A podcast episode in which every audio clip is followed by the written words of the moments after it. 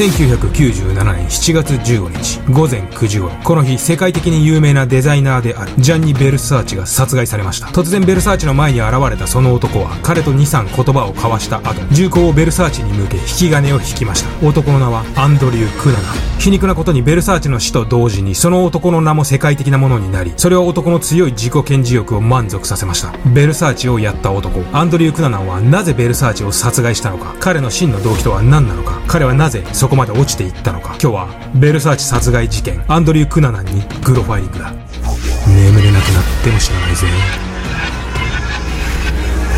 さて今日はアンドリュー・クナナンです。ウィキペディアなどにはアンドルーという表記がされていますがここではアンドリューで統一します。アンドリュー・クナナンの名を世界規模にしたのはやはり彼の最後の犠牲者があのベルサーチだったということでしょう。アパレルブランドのベルサーチの創業者です。クナナンは性的にはマイノリティでありベルサーチもそうでした。ベルサーチ殺害について最も不明な部分はクナナンがなぜ彼を殺害しなければならなかったのかという動機の部分です。クナナンの犠牲者は最終的には5名ですが彼は他のシリアルキラーとは明らかに異なっています。1997年にクナナンにはある出来事が起きるのですがそれまでクナナンは殺人などとは関わりのない犯罪とは無縁の世界で生きてきた人間でした。少し珍しいゲイの青年。シリアルキラーなどとは程遠い普通の人間でした。これが97年に起きるあることをきっかけとしてクナナンは驚くほど簡単に人を殺めさらに彼の中の狂気はクナナンの暴走を待っていたかのように彼をそのまま飲み込んでしまいました。ベルサーチ殺害の動機の部分と一人の青年はなぜ殺人鬼になってしまったのかこの2点ご注目ください。それでは行ってみましょう。1969年8月31日アンドリュー・クナナンは4人兄弟の末っ子としてアメリカ合衆国カリフォルニア州サンディエゴで生まれました。クナナンの父は軍人でしたが退役後は証券会社で株のブローカーとして働き一家は中流階級が多く住む住宅地にその居を構えていました。父はしつけに厳しくクナナンに時折暴力を振るうこともありましたが反対に母はクナナンを溺愛し彼はどちらかといえば甘やかされて育ったといいます。6歳の頃には聖書を通読し10歳の頃には百科事典が愛読書であったクナナンは高い知性平均以上の IQ を持つ少年でありそれはクナナンのルックスの良さと相まって彼に過剰な自信を植え付けていきました。気づけばクナナンはひどく自己中心的で自分の都合のいいように周囲を動かそうとする少年になっていました。自分の魅力を使えば手にに入らないものは何もない。クナナンはわずか12歳でそんな考えさえ持っていました。もっともこの時点のアンドリュー・クナナンはただの自信過剰な中学生でありそこには後の強行を裏付けるような何か猟奇性の片鱗のようなものは確認できませんただクナナンの中では12歳ぐらいからすでに多くのシリアルキラーとの共通点ともいえるある症状が出ていました白チュームのような妄想クナナンは日中しばしば現実か空想かわからない残忍で破壊的な死のイメージのような妄想をすることがあったと言いますそれはは自分でもコントロールすることはできず突然始まり突然終わるものでした。実際クナナンの友人は彼の突然始まる寝ているのか起きているのかわからないような一種の陶酔状態を目撃しています。そしてクナナン13歳の頃彼は公園で出会った年上の男と初めて関係を持ちこれによりゲイの世界にのめり込むようになります。クナナンの古い同級生はこの時のクナナンにつきこう説明しています。彼は初体験のことを全く周囲に隠そうとせずむしろ興奮状態で自慢げにそのことを話していました。このようにクナナンに羞恥心はなく彼の性的思考は学校では誰もが知る。周知の事実となっていました。気軽にまるでお茶を飲むかのように複数人の男と関係を持つようになっていくクナナン彼は14歳の頃には年上の男と付き合うことによる贅沢を初めて知り以降自分はこの世界で生きていこうと決断するようになります。大学に入るとクナナンの男遊びは加速し彼は毎日のようにゲイバーに入り浸り知り合った男と行きずりの関係を重ねていきます。後にクナナンが殺人犯となり FBI が彼の逮捕に非常に手こずった理由としてクナナンの変装のうまさがありました。クナナンのそれは変装などというものではなく変身に近いものでした。ある時は髪を短く刈り上げた海軍将校。ある時は真面目な青年。ある時はフランスの資産家の親族。ある時はゲイの青年。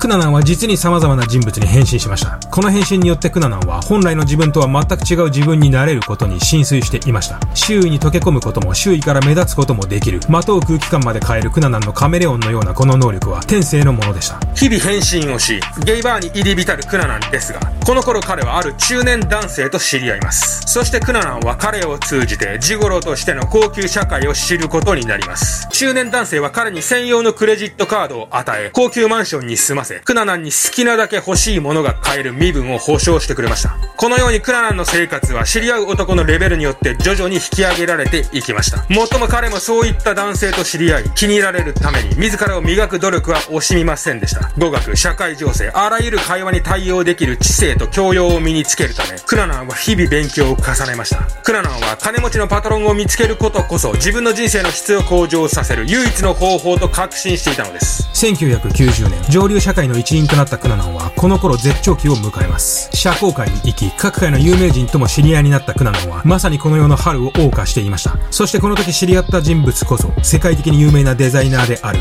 ジャンニ・ベルサーチだったのです。ベルサーチもまたクナナンと同じ性的思考を持つ男でした。パトロンを通じてベルサーチを紹介されたクナナンは彼と一言挨拶を交わしただけですがその日以降数日間は興奮しベルサーチのことを周囲の人間にしつこいぐらい自慢していたと言います。すでにベルサーチは彼の中では友人の一人になっていました。もしかしたらクナナンはこの時自分の最終的な到達点としてベルサーチのジゴロになることを考えていたのかもしれません。サンディエゴの中流階級に生まれた何も持たない一人の男が自らの体と知性だけでついにはあのベルサーチに会えるまでのし上がった。一見すると夢のようなサクセスストーリーですがその裏では犠牲にしなければならない二つのことがあったのです。一つは異常性欲の世界。クナナンのパトロンたちは彼を連れ日々 SM クラブに通い彼と共に異常性欲の世界を満喫していました。それまでその世界に馴染みのなかったクナナンは初めこそ戸惑いましたが彼は徐々にその世界に目覚め最終的には自ら進んでことを行うようになったと言います。この頃クナナンはこういった類のビデオにも出演させられています。もう一つはクナナンが本当に好意を寄せた男性であるジェフリー・トレイルとの関係です。1999年に出会った26歳のトレイルに一目惚れしたクナナンはなんとか彼の気を引こうと豪華なプレゼントを送ったりとアピールしますが当時トレイルには別のパートナーがおり二人の関係は友達以上には発展しませんでした。何よりジゴロとしてのクナナンは年上の金持ちのパートナーに縛られていましたので自由な恋愛など到底できる身分ではなかったのです。そしてこのトレイルこそ後にクナナンの第一の犠牲者となってしまう男なのです。クナナンのこれまでの人生を見ていくと彼の人生は彼が一連の殺人事件を起こす1997年とそれ以前とに二分することができます。前半は性的にマイノリティである一風変わった青年であるクナナンは自分を養ってくれるパトロンを探し自分の理想とする人生を掴み取ろうとしていました。しかし1999年からはクナナンは全くの別人になり自分の崩れていく人生への道連れとしてあまりにも簡単に殺人を犯しています。ある日突然アンドリュー・クナナンは殺人鬼として目覚めたのです。ではクナナンはなぜ殺人鬼になったのでしょう。なぜベルサージを殺害しなければならなかったのでしょうか。物語はいよいよ佳境に入っていきます。1997年1月このの年アンドリュー・クナナンは一連の事件を起こしベルサーチを殺害します。この頃クナナンはいつまでも治らない風邪や体調不良に悩まされていました。大した病気でもないのになぜだろう。近所の病院で健康診断を受けたクナナンは自分があるウイルスに感染しているのではないかとの疑惑を持つようになります。エイズウイルスです。クナナンはエイズウイルスに感染していた可能性が高いのです。この点についてクナナンからの直接の発言や正式な検査結果があるわけではありませんが彼は何らかの理由により自分がエイズウイルスに感染していると考えていました。そうです。このエイズ感染こそが彼の人生の崩壊のトリガーとなったものだったのです。うまくいき始めていた人生高級社会との人脈もできこれからだという時に突然のエイズへの感染。当時はまだ薬なども充実しているわけではなく発病すれば命のリミットは限られている。クナナンは怒りと屈辱で震えました。誰が自分にエイズを移したんだ？俺の人生を壊したのは誰なんだ？そいつに絶対に復讐してやる。これ以降クナナンは別人になります。まるで何かに取り憑かれたかのように変わっていったのです。この時クナナンの頭の中にあったのはあのトレイルのことでした。5年前に出会い一目惚れしたトレイル。クナナンは彼に会いに行き毎晩の外食とパーティーを繰り返しますが自暴自棄になったクナナンの下品な金の使い方や他人を見下した発言にトレイルは彼と距離を取り始めます。一方クナナンも不治の病にかかっている自分とは違う世界で生きているトレイルに嫉妬にも近いような感情を抱き数ヶ月で彼の前から姿を消します。1997年3月クナナンの生活は荒れ始めます彼はそれまで通っていたジムにも行かなくなりかつてないほど酒に溺れ悲観的になり他人を批判し始めついにはドラッグにも手を出すようになりましたそしてそんなクナナンに対して魅力を感じるパトロンもいなくなりクナナンの財布にはわずかな小銭が残っているだけになりました手帳型の財布にぎっしりと入っていたブラックカードも今はもうありません。崩壊はすぐそこまで来ていました。そして1997年4月、クナナンはあれほど好きだったトレイルに電話をし、ジェフリー・トレイル、お前を殺してやる。死ね。と罵ります。ここでなぜクナナンの白羽の矢がトレイルに立ったのかは不明ですがクナナンのトレイルに対する愛情は反対側に振り切り嫉妬や恨みに姿を変え彼に向かっていったのではないでしょうか。その後クナナンは2人の共通の友人であるマドソンと連絡を取りトレイルに会いに行きます。この時トレイルももちろんですがマドソンも彼を何とかして救おうと考えていました。あいつには友達が必要なんだ。彼はまともになろうと努力しているんだよ。もちろん2人はクナナンのエイズ感染の件については知りません。マドソンもトレイルも困っている人を放ってはおけないそういうタイプの男だったのです。4月27日、マドソンの家でトレイルと激しく言い争ったクナナンは、激高し、キッチンからハンマーを持ち出し、そのままトレイルに向けて激しく振り下ろし、彼を殺害してしまいます。この時クナナンはトレイルを15回以上も激しく殴打しています。血は天井、壁、床、あらゆる場所に飛び散り、クナナン自身も帰り地で真っ赤に染まりました。そしてその後2、3日の間、クナナンとマドソンはそのアパートで動かなくなったトレイルと一緒に何事もなかったかのように生活を続けています。この時友人であるマドソンがクナナンによるトレイル殺害につき、どのように感じ、どのように関わっていたかは不明ですが、そこにはクラナンの恐怖による支配があったのではないかと考えます。その後マドソンが職場に出てこないのを不審に思った同僚が管理人と一緒に彼の部屋を訪ねたのをきっかけとして、マドソンとクラナンは逃亡し、北へ車を走らせます。ハイウェイを降り、食事を取った二人は35号線をさらに北上しますが、突然古びた廃屋の前で車を停止させたクナナンは、マドソンを車から降ろします。マドソンに銃口を向けたクナナンは、狙いを定め、発砲しました。それでもまだ動き、クナナンの足にしがみつくマドソンめがけてさらに発砲。マドソンは背後にのけずり、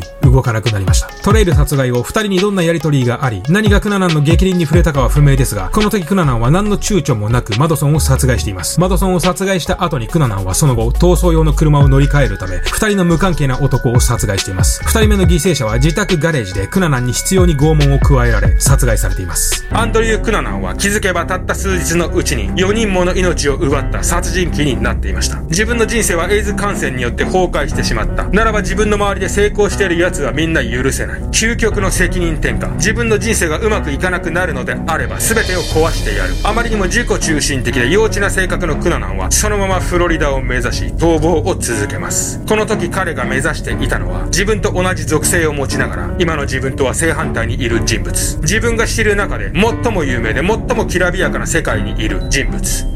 ジャンニ・ベルサーチでした。クナナンがベルサーチを殺害した正確な動機は不明ですが、彼は自分と同じ性的マイノリティである彼なら、もしかすると今の自分の運命を変えてくれ、理解してくれるのではと考えていたのではないでしょうか。ベルサーチなら何とかしてくれる。こんな自分でも受け入れてくれる。最後の最後まで他人に依存し、他人の金で生きることを望んだクナナンらしい発想かと思います。1997年7月、FBI やクナナンを重大最重要指名手配リストに入れ、捜索していました。クナナンは逃走用の車車や現場に証拠を残していましたので、アンドリュー・クナナンという男が一連の事件の犯人だということは判明していましたが、これまで全く前科のない、しかもカメレオンのように姿を変えるクナナンの捜査は難航していました。他方、ベルサーチのいるフロリダに到着したクナナンはホテルに隠れ、夜になるとゲイクラブに現れ、ベルサーチを探していました。1997年7月15日朝、いつものようにカフェで新聞を買い、自宅に戻るベルサーチ。しかしその姿はどこか挙動不審であり、それはまるで誰かに後をつけられているようでした。新聞を買ったベルサーチが急ぎ足で背後を気にしながら、自宅である数億ドルの豪邸の門を開けようとした時、一人の男がベルサーチに声をかけます。黒い野球帽をかぶり、灰色の T シャツに黒のショートパンツを履いたその男は、ベルサーチと数秒間会話をした後、突然バックパックから銃を取り出し、ベルサーチの頭めがけて引き金を引きました。一発目の弾丸で沈んだベルサーチの頭にさらにもう一発、クナナンは倒れたベルサーチの顔を覗き込むように2発目を発砲しました。その後現場から逃走するクナナンの姿は多くの人間に目撃されています。ベルサーチは即死。数分後には現場は野次馬で溢れ、翌日にはこのニュースは世界中を駆け巡りました。そして皮肉にもこのニュースはベルサーチの死と同じくらい、アンドリュー・クナナンの名をも世界に知らしめたのです。その後クナナンが宿泊していた部屋からは手書きの殺害リストが発見され、そこにはマドンナや世界的な実業家、マイアミ地域の裕福な医師や弁護士の名が書かれていたといいます。そして事件から1週間後の7月23日、マイアミビーチの桟橋に漂う水上住宅に侵入したクナナンは、管理人と鉢合わせになり、そのまま水上住宅に立てこもります。他方管理人はすぐに警察に通報し、警察は周囲を包囲します。もうダメだ。終わりだ。警察に捕まり収監され、集体を世界にさらすぐらいなら、ここで人生を終わらせよう。クナナンは自らの口に銃を突っ込み、引き金を引きました。1997年7月23日、アンドリュー・クナナン死亡により、事件は幕を閉じました。その後、クナナンの遺体は検視解剖され、エイズウイルスへの感染も検査されましたが、その結果は公表されていません。新聞報道では感染はなかったとされていますが、真相は不明のままです。